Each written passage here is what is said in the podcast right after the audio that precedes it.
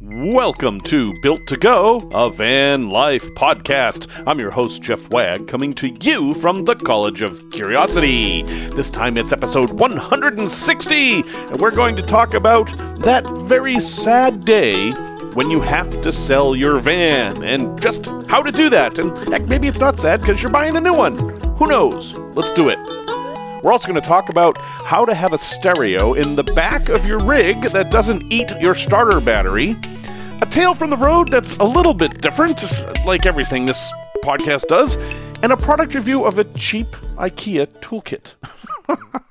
oh, we're nothing but eclectic here. Um, first, I have an announcement to make. Yes, folks, we have reached 200,000 downloads, which is a milestone of some sort. Um, folks, this is a niche podcast. It's never going to have an enormous viewership, but 200,000 downloads, I think, is something to be proud of, and therefore I shall be proud of it. And thank you very much to all of you who have listened and continue to listen. Now, you have decided for whatever reason, to sell your van. Maybe you're tired of your van, you want a new van, maybe you're giving up on vans, whatever the case may be, you have a van. And it's not just a van because it's built out. That makes it a little bit harder to sell than just a regular vehicle because there's no blue book value for these things. There's no way to look up its value, and a lot of major organizations won't know how to deal with it. CarMax, Carvana, car dealerships, they're all going to be kind of confused by your rig, and they're not really going to know what to do with it. Some of them, like CarMax, will value it as though it's empty, and they may even ask you to empty it. That's right, they would say, remove your entire build. Which I'm going to guess you may not want to do. Others might look at it and just try to guesstimate what it might be worth and then lowball you, but you're not going to get the best price. The way you're going to get the best price is to do a private sale, one on one, between you and the buyer. The only possible exception to this is a consignment sale, where if you went to a large RV dealer and told them you wanted to sell this on consignment, they would agree. And I would only recommend this for really, really nice professional quality builds. The RV dealer might be able to reach a bigger audience that would get you a better price that would make that worth it. For the purposes of this podcast, we're going to talk about a private person to person sale. First thing, empty it, clean it, make it as pristine as possible. You want your van to have all its cabinets empty, the refrigerator empty, everything empty. And if you want to do a little bit of staging, like, you know, have a bowl of fruit or a bottle of wine sitting out, that's all fine. Yes, it's hokey. No, nobody ever lives in an empty van. But when people are looking to buy vans, that's what they're used to seeing. Nobody is going to be interested in buying a van that looks like you just spent a weekend hiking through the mud. Even though most of the time, that's what most of our vans look like. We can be honest here. No, you have to put its best face forward. And that requires you to empty it and clean it. If you're living in it full time, well, this is a hard thing to do, but you literally can just go to a big parking lot somewhere and empty everything out, take pictures of it, and then put it all back. It's a pain, but it's really a necessary step if you want to get top dollar. Number two, I recommend that you make a video. Make a video tour of your van and put it on YouTube. I did this with my NV200 that I sold. I had the video up there anyway.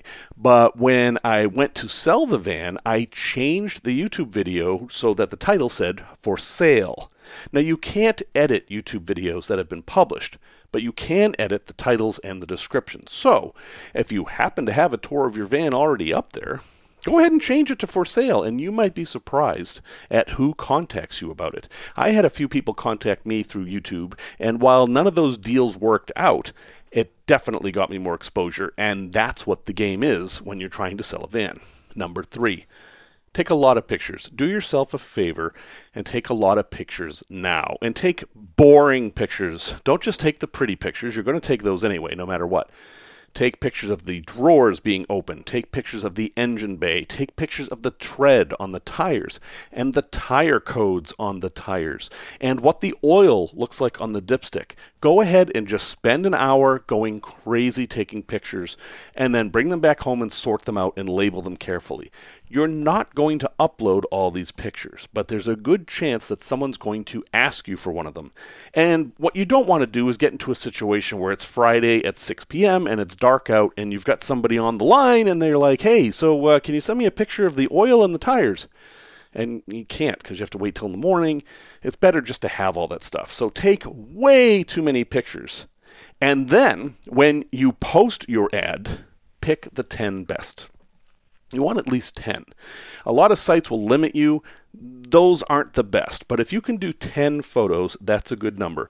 You want to see the outside from several angles. You want to see the inside from several angles. And then focus on interesting features. Anything you have that's unusual. My NV200, I put in this glass shelf that was underneath a cabinet, and I haven't seen anybody else do that, so I focused on it in the video just as a curiosity, but that actually worked to my favor when I was trying to sell the van because that was something that caught people's eye and made them remember the van. That's a very good thing. Number four is gather all your records. Now, caveat here. When people buy vehicles, they think it's very important to get a service history with all the receipts, like every oil change, every repair, and everything like that.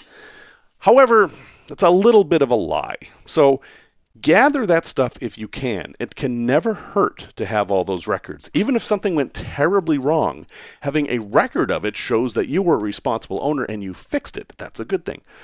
But the truth is that I bought a van with excellent service records. I had a record of every oil change, every bit of work that was ever done on it, and it still had tons of problems because that work wasn't done correctly, or it was done at the wrong shop, or it was the wrong work that was done. Records are something people ask for, but they really aren't as useful as people think they are. It's more of a binary thing. If you have the records, it shows you did some maintenance. If you don't have any, then, well, we don't know.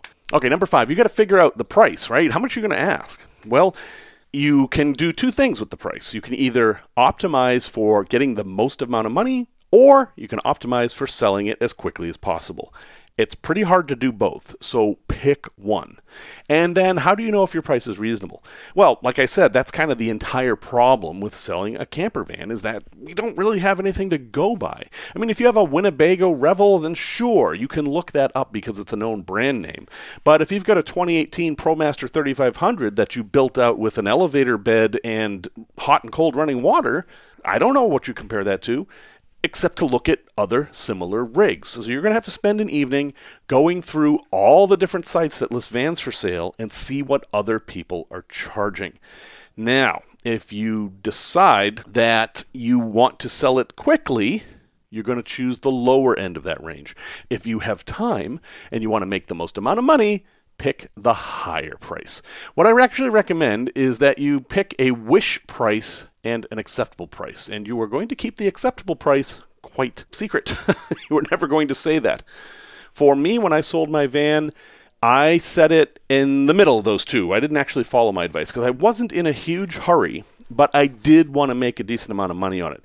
My wife was actually wanting me to put it up for several thousand dollars more, but I picked the amount that I thought it was worth and I'd be comfortable selling it for, and that happened to be about double what the van cost me when I originally got it. So I valued my build as double what the van was.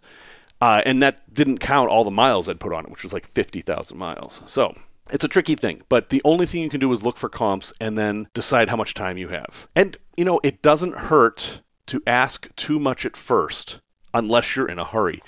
Let's say that you think your van's worth 20 but, you know, what the heck? Things are weird in the market right now. They're still a little strange. It's the spring.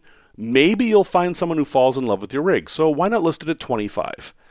And then what will happen is after three weeks or so, if you don't get any leads, lower it. Lower it to 22, lower it to 23, whatever you're comfortable with, and then change the ad reduced. Put a big reduced with exclamation points even though that's kind of an artificial sales game and I tend to hate those things, psychologically this works because people will see that holy cow, they're already reduced this by $3,000. I even if I paid the price they're asking, I'm getting a $25,000 van for $22,000. It's not true, but that's how brains are.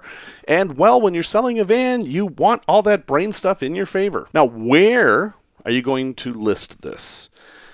You can put a sign in the window, but you're probably going to need a much bigger audience to find the right buyer. I will be completely honest here, I have had the most luck with RVTrader.com the trader websites, and there's a whole there's Boat Trader and ATV Trader, and basically anything you can think of, trader.com is a website that sells that thing. RV Trader is, in my opinion, the biggest and best way to sell your camper van. Even though it's not technically an RV, people are looking there for camper vans and they don't last very long. It's a flat fee. I, it changes. There's always specials. I think the last time I listed a vehicle there it was 75 bucks to have it up for a month. You can pay extras for having it be premium and all that stuff. I don't think any of the extras are worth it. Just get the basic plan and make sure that you have a very detailed description with lots of pictures and a, an easy way for people to contact you. There's no reason not to put it up on the free sites except for one thing.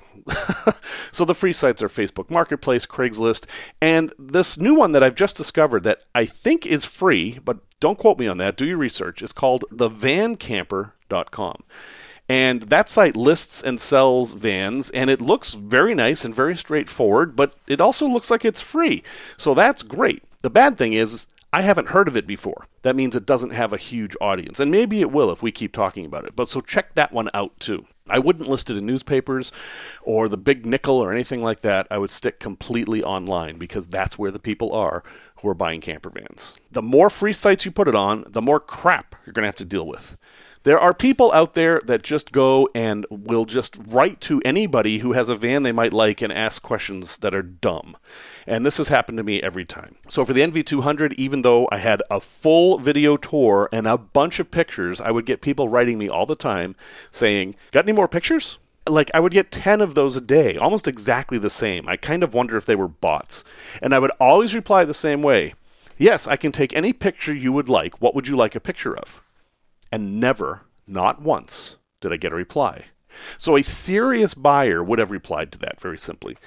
I don't know why they're doing this. They maybe they're going to try to sell me another service to sell vans or whatever, but anyway, know that if you sign up for a whole lot of free sites, you're going to get more and more crap like that.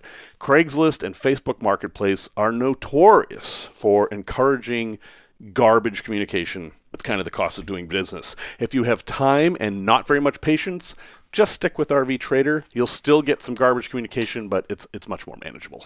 Okay, so you have someone who's interested in the rig. What do you do? Well, what I have done is I will take a deposit, and uh, usually I make it $500. You want a deposit that's substantial, that shows they're interested, but isn't like crazy. So, and I will accept that via anything. I will accept it via PayPal, Venmo, whatever. I will eat the fees if there are fees. It's fine. This is a cost of selling the van to me. And then, this is the tricky part. You get to decide the terms of the deposit. And this is almost a contract. Well, it's not almost a contract, it is a contract between you and the person selling the van. Is that $500 refundable? Sometimes it isn't. I know a person who sells ambulances who absolutely will not ever refund a deposit no matter what, and I am not a big fan of that. So, the way I personally handle it, my personal policy is yes, it's refundable so long as you do what you say you're going to do. For example, we will say $500 deposit, and I will meet you at this location at this time and then they get to look over the van. And if they don't like it, I give them their $500 back. If they don't show up, I will try to work with them in good faith, but if I'm never going to hear back from them, they're not going to get their money back. And it's a little tricky thing, and that can get into some legal wrangling, but it's only $500, which is, you know, it's a lot of money, but it's not the type of thing that people are going to end up in court over usually. Now, let's say everything worked well. You got your $500 and you're selling your van for $20,000. So when you meet them, they owe you $19,500. Now, you are not a dealer. So make that clear. You're not going to be able to help them with license plates or insurance or any of that. They're going to have to figure that out on their own.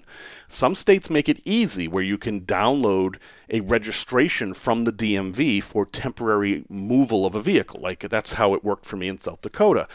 You're going to have to figure that out on your own, but make sure they understand that you can't provide a lot of the services that a dealer can. Likewise, you're not going to be charging the fees that a dealer does, so that's also a good thing. and then meet them somewhere public.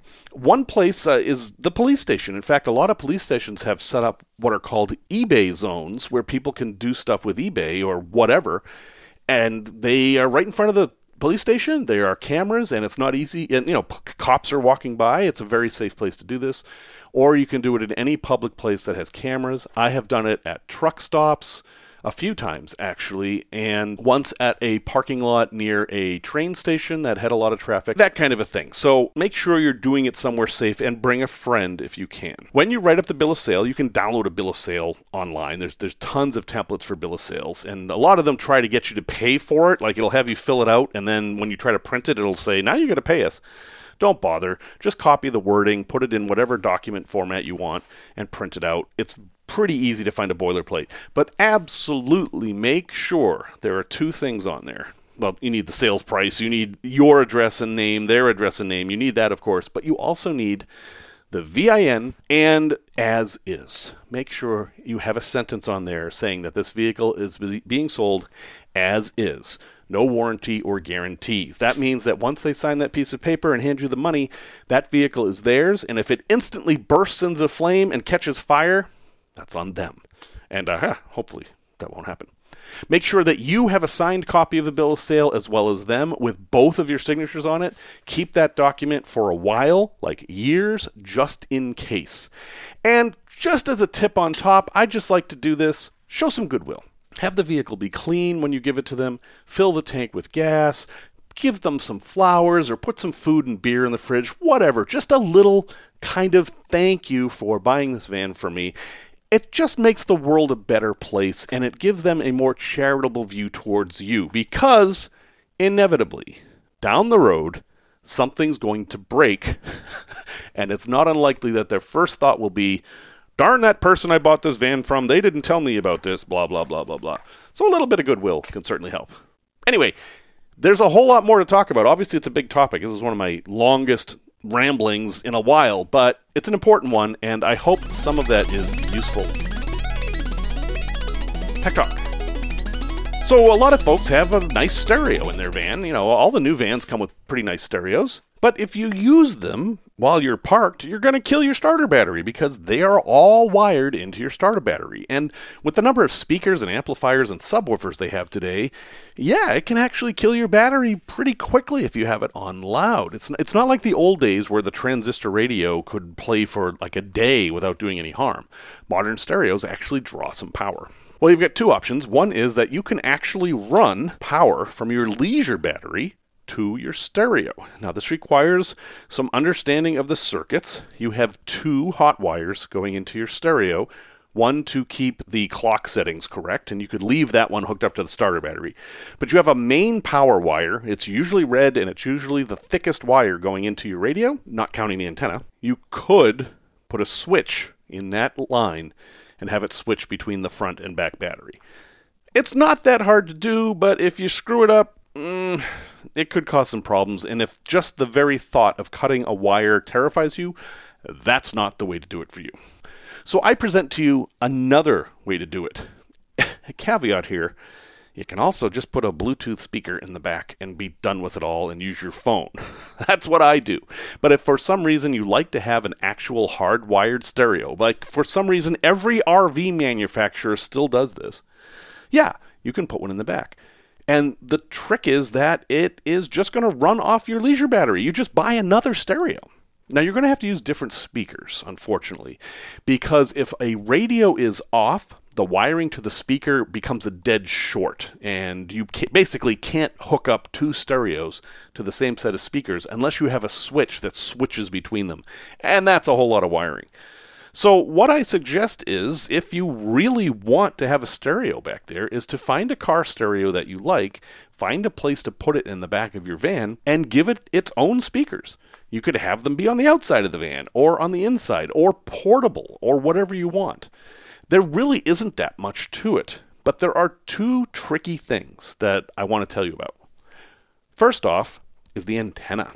Now, you need an antenna, even if you're not going to use the radio, if the thing has a radio it really needs to have the antenna hooked up. They don't like it if the antenna is not hooked up. Sometimes they will use that, that antenna wire as a ground or a secondary ground. And I had a radio that I wasn't ever listening to the radio and I disconnected the antenna because I didn't need it and it just didn't work. So you're going to need some kind of an antenna. And you can actually mount that anywhere you want, but of course, the best place is going to be on the roof. And yes, you can Y off of the antenna that you already have but it's probably easier just to put in a new one. So that's the first caveat in antenna.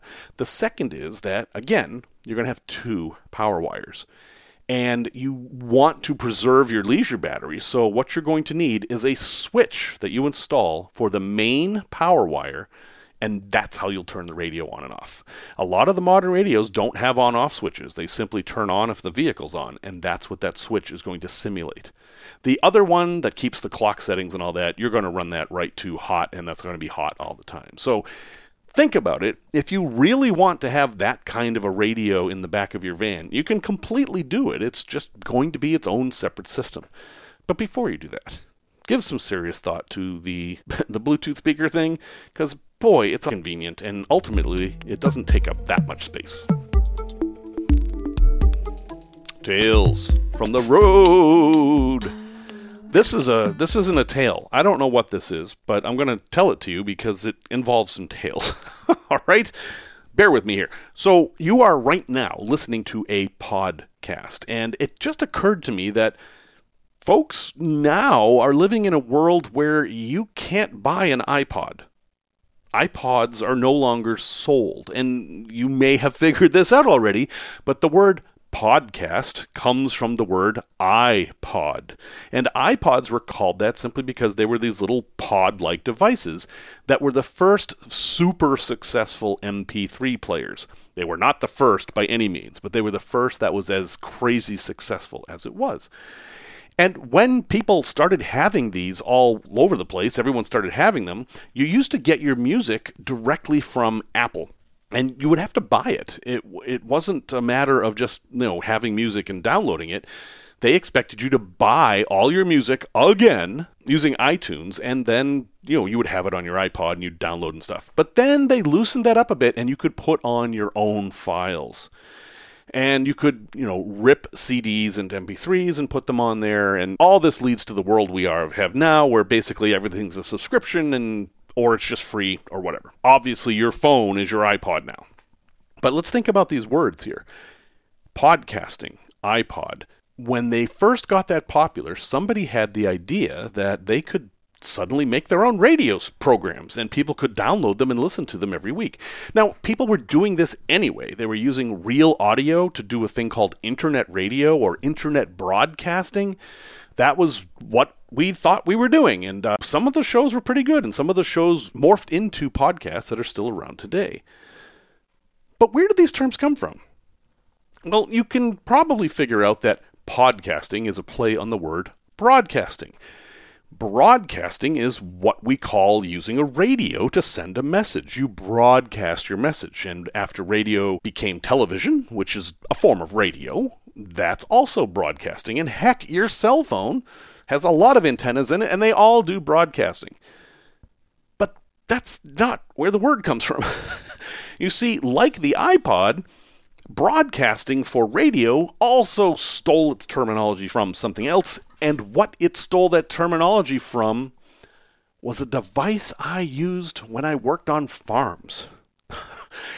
and it was a strange thing when someone handed me this bag that had a handle on it and this little spinning disc at the bottom and told me to strap it to my chest, fill it with urea, which is just what it sounds like, and then spin the handle as I walk down a field. I was like, okay, why am I doing this? and they said it's for fertilizer. And I was like, okay, so what do I call this sack thing? And they said, oh, that's a broadcaster. Yes, broadcasting started with farming because there were implements, and there were many different kinds, made to broadly cast, that is, send out your seeds, your fertilizer, whatever it was that you were trying to get out onto the field. And that analogy was carried forth to radio and then became a weird portmanteau with podcasts.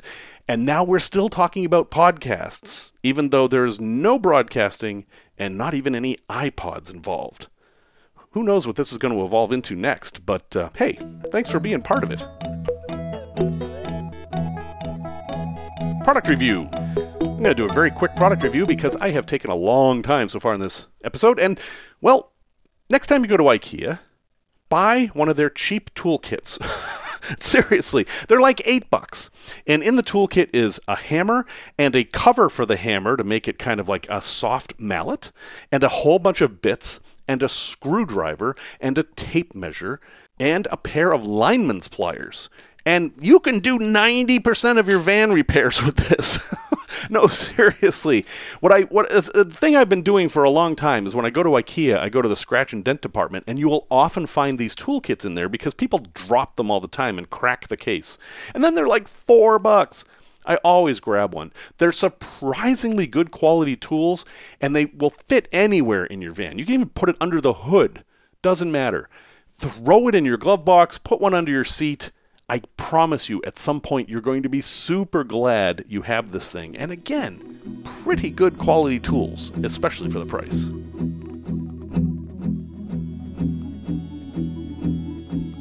A place to visit. My dad called me and said, Hey, I'm looking at a cruise on the Great Lakes. And there are very few cruises on the Great Lakes, they're crazy expensive. And then he said, But I don't know if I want to go to Duluth. now, he lives in New England the New England concept of Duluth is perhaps a bit different than the actual Duluth. And I have been to Duluth, and I love Duluth. Duluth, Minnesota is a fascinating place for a number of reasons. They have unique weather there, and they also have a unique vessel, and that is what I'm going to recommend that you visit this week. On the shores of Lake Superior, they have a moored vehicle. It's actually on land now, a land berth, they call it. And it is the SS Meteor. Isn't that an exciting name? And when you see this thing, you are going to be confused because this ship is a whaleback. And so far as we know, it is the only whaleback still afloat, so to speak, or at least above the waves, in existence today. And a whaleback is a ship that was designed in the late 19th century to stop fighting the water. You're in a boat, it's floating, the water's trying to make the boat not float. Why fight that? And no, it's not a submarine. What it is is it's a vessel that is meant to allow the waves to go over it. So it looks like a submarine. It rides really low in the water and it's basically partially submerged the entire time it's sailing. The only part that's above the water is where the people are.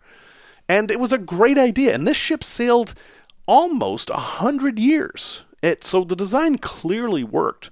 Now you get a full tour of this vessel. It's a guided tour. Someone will take you around from room to room and tell you its entire history. They did crazy things with this ship. Like at one point, they wanted to turn it into a tanker, and instead of just putting big tanks on it, they just decided to fill up the space between the walls. like between the outer hull and the inner hull, they just used that for the oil, and some of the oil is still in there. Anyway, it's a great, simple hour, hour and a half kind of tour in the fascinating town of Duluth, Minnesota, and I think it's worth a visit, probably in the summer. Resource recommendation. A very quick resource recommendation. With all this talk about selling cars um, and, and vans and such, uh, consider Carfax. Seriously, Carfax is a good thing. And what one thing you can do is to buy a Carfax on your own vehicle before you sell it. Now it'll cost you like $39. It's not cheap and they have specials and stuff. If you're looking at buying a new van, you can buy like a 10 pack and then do 10 different vehicles. But Carfax is a really good service that shows you all the pertinent stuff about your vehicle. Like it will answer any questions about whether it's a lemon law recall or if it is some sort of a salvage title or anything like that. Any major event in the vehicle's history, whether it's sold or in an accident or had a major repair or whatever, is found in that Carfax document. And if you buy it for yourself while you're selling a vehicle, you can post it. You can just post it and say, I am so confident in this vehicle, here's the Carfax for it. I find them interesting to look at anyway because I like to know the history of the vehicles. And then, yeah, if you're going to buy a vehicle, a used vehicle, it's worth the $39 investment to do the Carfax. Because think about it 39 bucks seems like a waste in some ways, but if there's something wrong with the vehicle and you catch it for 39 bucks, holy cow, that's a pretty cheap investment. So, this is not sponsored. I know I'm giving them glowing praise here. I just really like them. They didn't give me any money or anything like that. But you can learn more at www.carfax.com. That's F A X for facts. Definitely well worth doing. Well, folks, thank you very much for listening to episode 160, and thank you again for helping us get to 200,000 downloads. Whew. Music, as always, is by Simon Wagg. And heck, since we're talking about selling, here's a quote from some anonymous guy who's probably a salesman, and I probably wouldn't like him. But he says, Sell the problem you solve, not the product. Hmm.